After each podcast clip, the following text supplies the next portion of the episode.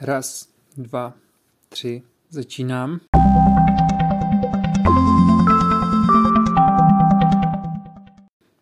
Zdar, já jsem Roger a přečtu ti svoji povídku. Jmenuje se Povídka o moři a jeho důsledcích. Je z roku 2018.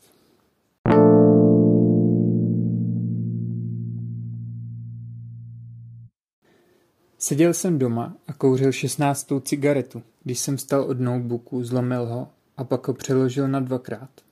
Vyprskly z něj jiskry do štosu papíru, které se zavlnily nelibostí. Nešlo to jinak. Seděl jsem totiž třetí den u seminární práce o vlivu postavení Venuše a Marsu na tvorbu Larse von Triera a byl jsem teprve v polovině. Nemohl jsem totiž mikroskopem najít Venuši, neustále mi uhýbala a schovávala se za mléčnou dráhu. Jsou to netýkavé stvoření, ty planety. Nikdy se nedá předpovědět, kudy se budou pohybovat. Musel jsem jít někam ven, když jsem měl doma konečně hotovo. Procházel jsem se po vinohradech a díval se do výloh. Musel jsem občas zastavit, protože moje obrazotvornost nestíhala podivnosti odehrávající se za sklem. Moc figurín s groteskními výrazy kávových zrn rozsypaných po světlém koberci vedle kávovaru, ale nejvíc mě zmátly plagáty u cestovních kanceláří, bílé pláže z umělého písku, z ostrůvky palem, mezi kterými se rozprostírala houpací síť jako mucholapka na lidi, co trpí syndromem vyhoření už ve 25 letech. Musel jsem se vzdálit do jiných krajů, totiž na tržiště. Po cestě, kde se mění úhledně srovnané dlaždice do geometrických vzorců stále se opakujících, stále se opakujících, hlinitou cestu posetou vajgly a svatebními koláčky. Hromady ořechů a sušeného ovoce všech barev, plody všech původů na jednom stole, jak spletité cesty vedou na pruhovanou látku, na váhy, do pytlíčků, nakonec do kuchyně, na výroční zasedání hmyzích obžerství.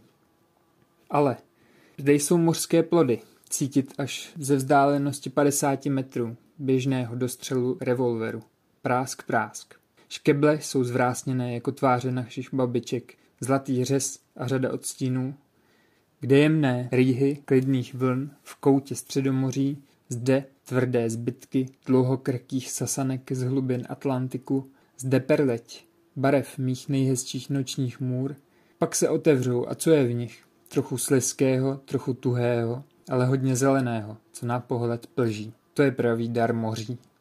Podle mě by všechny škeble a mušle měly už se zavázanou pentličku z mořských řas.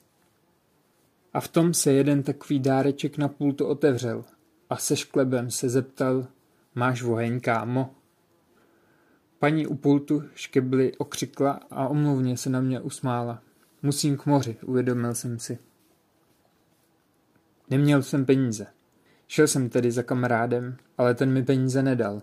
Nalil mi vodku do zavařovačky, sedl si a začal mi vyprávět o světě, kdy lidi nepotřebují peníze. A pokaždé, když se lokl ze své zavařovačky, vykanula mu slza, dokud neměl úplně promáčené triko.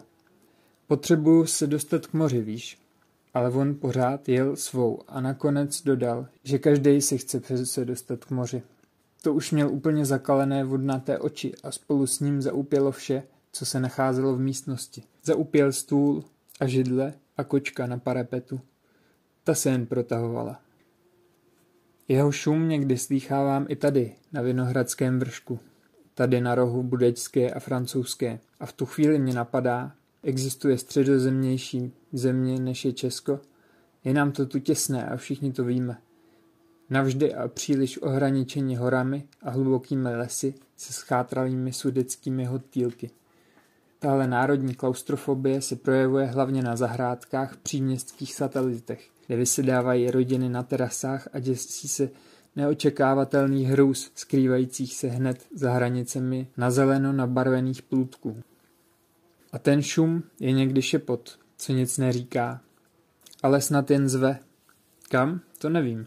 Vydal jsem se tedy za ním. Míjel jsem pusté benzínky a jezevčí nory, Vydal jsem se jen na jih, na sever nebo na západ a připadalo mi, že nikdy neexistovaly horší podmínky pro cestování než teď. Nikdo totiž nezastavoval, přestože krajina stála na svém místě tak, jak byla zvyklá. A v místech, kde se proměňovala a kde pole nejdřív sporadicky a pak hned náhle přecházela v hory a lesy, kde hory slábly v kopce a končily úplně srovnané se zemí, to bylo znát nejsilněji. S ubíhající krajinou jsem na sobě spozoroval další vliv, téměř neznatelný, ale postupně sílící. Myšlenky někdy ulpívaly na určitých věcech, od nich jsem se vzdaloval a to mi přinášelo neodbitný pocit lehkosti.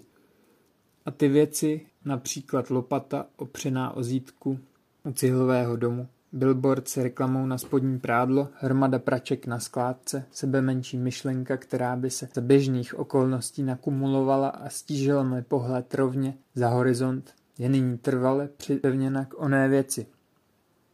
Za svítání byly pruhy na silnici nejdřív modré, pak zažloutly a poddali se jasu, kterému se nakonec bránili jen cikády hlučně schované v korunách habrů. Začínal jsem netrpělivě vyhlížet prostou šíři, očekávajíc ho za každou zetáčkou. Věděl jsem, že je to ta trpělivost, kterou si stáhnu z vnitrozemí. Té, co se chci zbavit. První náznaky moře neohlašovaly vývěsní štíty restaurací s mořskými plody anebo zavěšené rybářské sítě na balkónech, ale mnohoznačná vláčnost, s jakou místní dědek nasedal na kolo a pomalu šlapal s vlajících šedí dolů po silnici. Z chumle mlhy vylezla vysoká věž rafinérie. Na jehož konci plápolal plamen. Tyčila se v nížině mezi strmými kopci obsypané pasoucím se skotem. Ukázal mi lednici, záchod malého psa a výhled do vrchu. Řekl mi, že když je mimo sezonu, bude tu klid na cokoliv, co mám v plánu. Co máš vůbec v plánu? Zeptal se. Jen se projít po pláži, odtušil jsem. Ve městě jsou hospody a o víkendu plné holek a taky je tam ocelový most, co ho postavil učedník Eiffela, odpověděl. Obvykle je touhle dobou pořád vedro. A odpoledne bylo vedro. Noha totiž vystoupila ze země zpět nahoru, kde sublimovala do těžkých hustých oblaků. Jako první jsem se šel podívat k majáku na pobřeží. Prohrával boj s rafinérskou věží. Krčil se o něco níž a vypadal, že to má za sebou. Barvy dávno ztratily výraz. Pruhy, jako kdyby poníženě slézaly dolů. Kolečka na stvrkávající se tyči.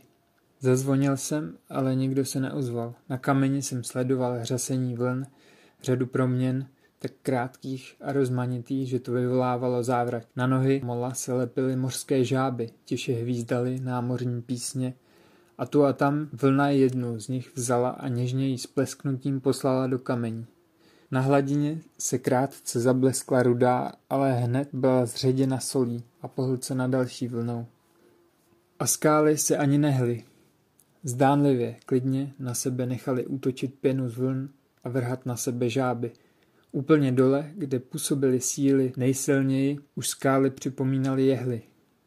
Na pláž stálo na ceduli vedle mě.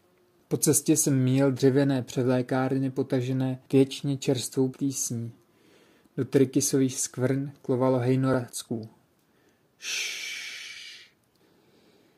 Na druhém konci pláže táhl muž nějaký těžký náklad, pod ním se celý prohýbal do obloučku.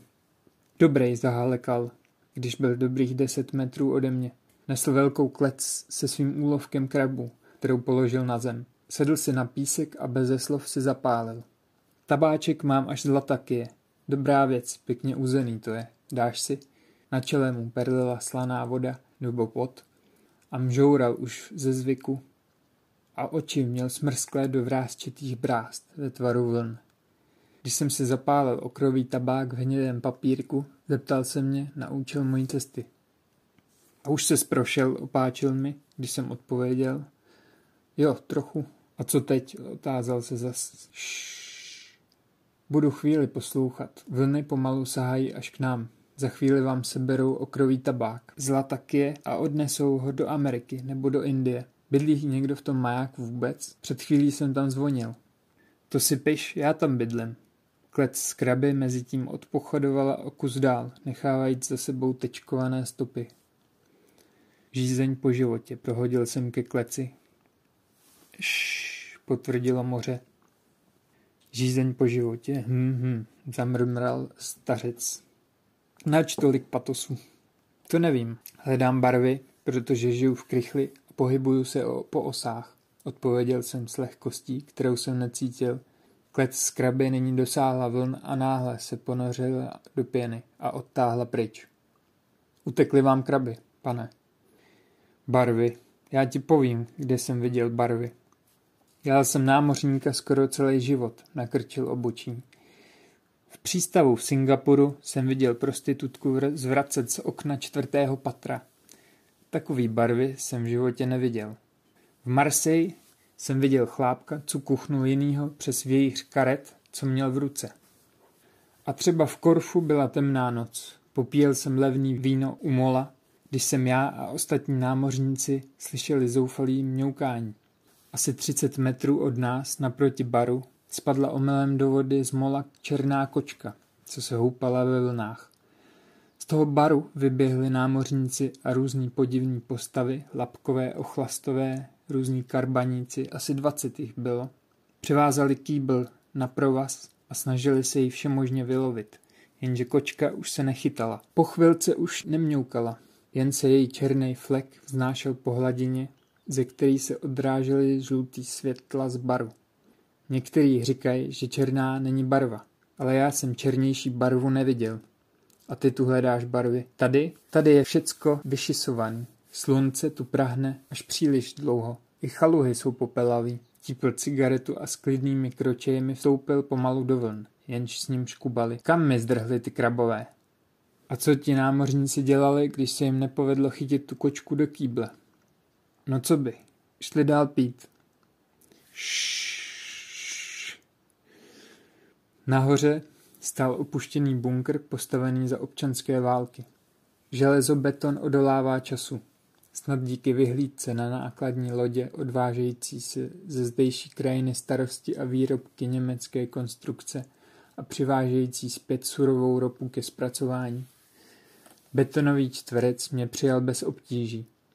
Obzor mi připadal tak daleko, že nebyl vidět, což vedlo k úvahám týkajícím se vzdálenosti a zdáním. Chybné uchopení věmu jistě stálo už mnoho námořníků život. Snad proto se na oceán vydávají a přežijí ti nejzemitější. Našel, našel jsem u sebe kus bílého papíru s propiskou a napsal vzkaz. Strčil jsem ho do prázdné sklenice, co jsem našel po cestě. Nejspíš od jogurtu. S nápřehem jsem ji hodil do modré. A co teď?